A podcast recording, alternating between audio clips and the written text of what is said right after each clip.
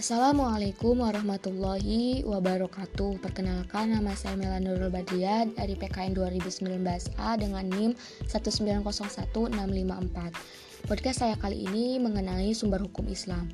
Sumber hukum Islam itu terbagi ke dalam dua bagian yaitu hukum Islam yang sudah disepakati dan hukum Islam yang masih diperdebatkan. Sumber hukum Islam yang sudah disepakati yang pertama adalah Al-Quran Al-Quran adalah kalamullah yang diturunkan kepada Nabi Muhammad SAW tertulis dalam mushaf berbahasa Arab yang sampai kepada kita dengan jalan mutawir. Para ulama usul fikih sepakat menyatakan bahwa Al-Quran merupakan sumber utama hukum Islam yang diturunkan Allah dan wajib dilaksanakan. Seorang mujtahid tidak dibenarkan menjadikan dalil lain sebagai hujah sebelum membahas dan meneliti ayat-ayat Al-Quran. Yang kedua, sunnah. Sunnah adalah semua yang bersumber dari Nabi Muhammad SAW selain Al-Quran, baik perkataan, perbuatan, atau persetujuan. Yang ketiga adalah ijma. Ijma adalah kesepakatan ahli fikih mujtahid pada suatu masa atau atas suatu hukum syariat tertentu. Yang keempat adalah kias.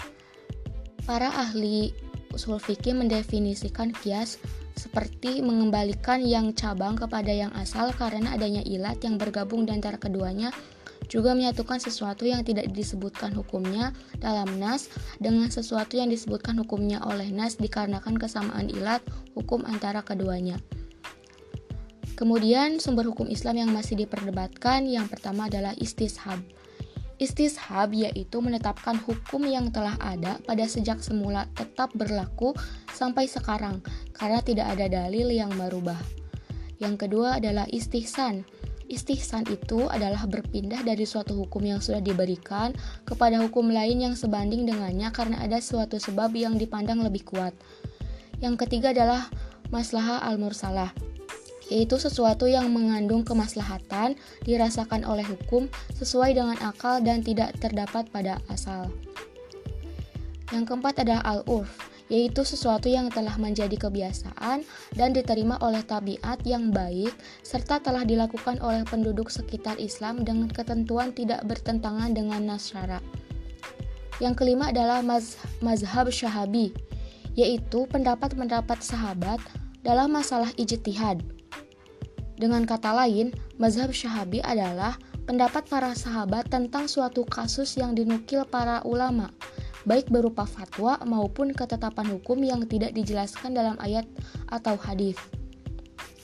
Yang keenam adalah syar'u man qoblana, yaitu segala sesuatu yang dinukilkan kepada kita dari hukum-hukum syara yang telah disyariatkan Allah Subhanahu wa taala bagi umat-umat terdahulu melalui nabi-nabinya yang diutus kepada umat itu seperti Nabi Ibrahim alaihissalam, Nabi Musa alaihissalam, dan Nabi Isa alaihissalam.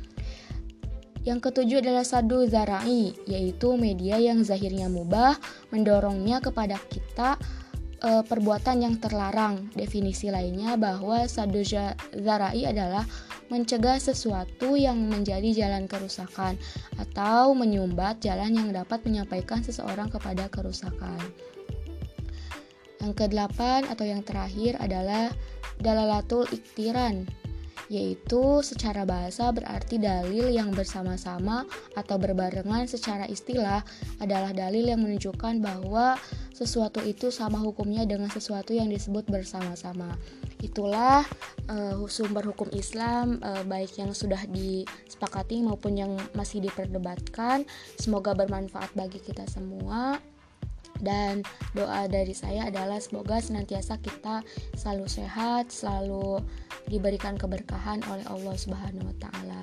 Akhirul kata eh, mohon maaf apabila ada salah-salah kata baik dari perkataan yang tidak eh, tidak jelas. Wassalamualaikum warahmatullahi wabarakatuh.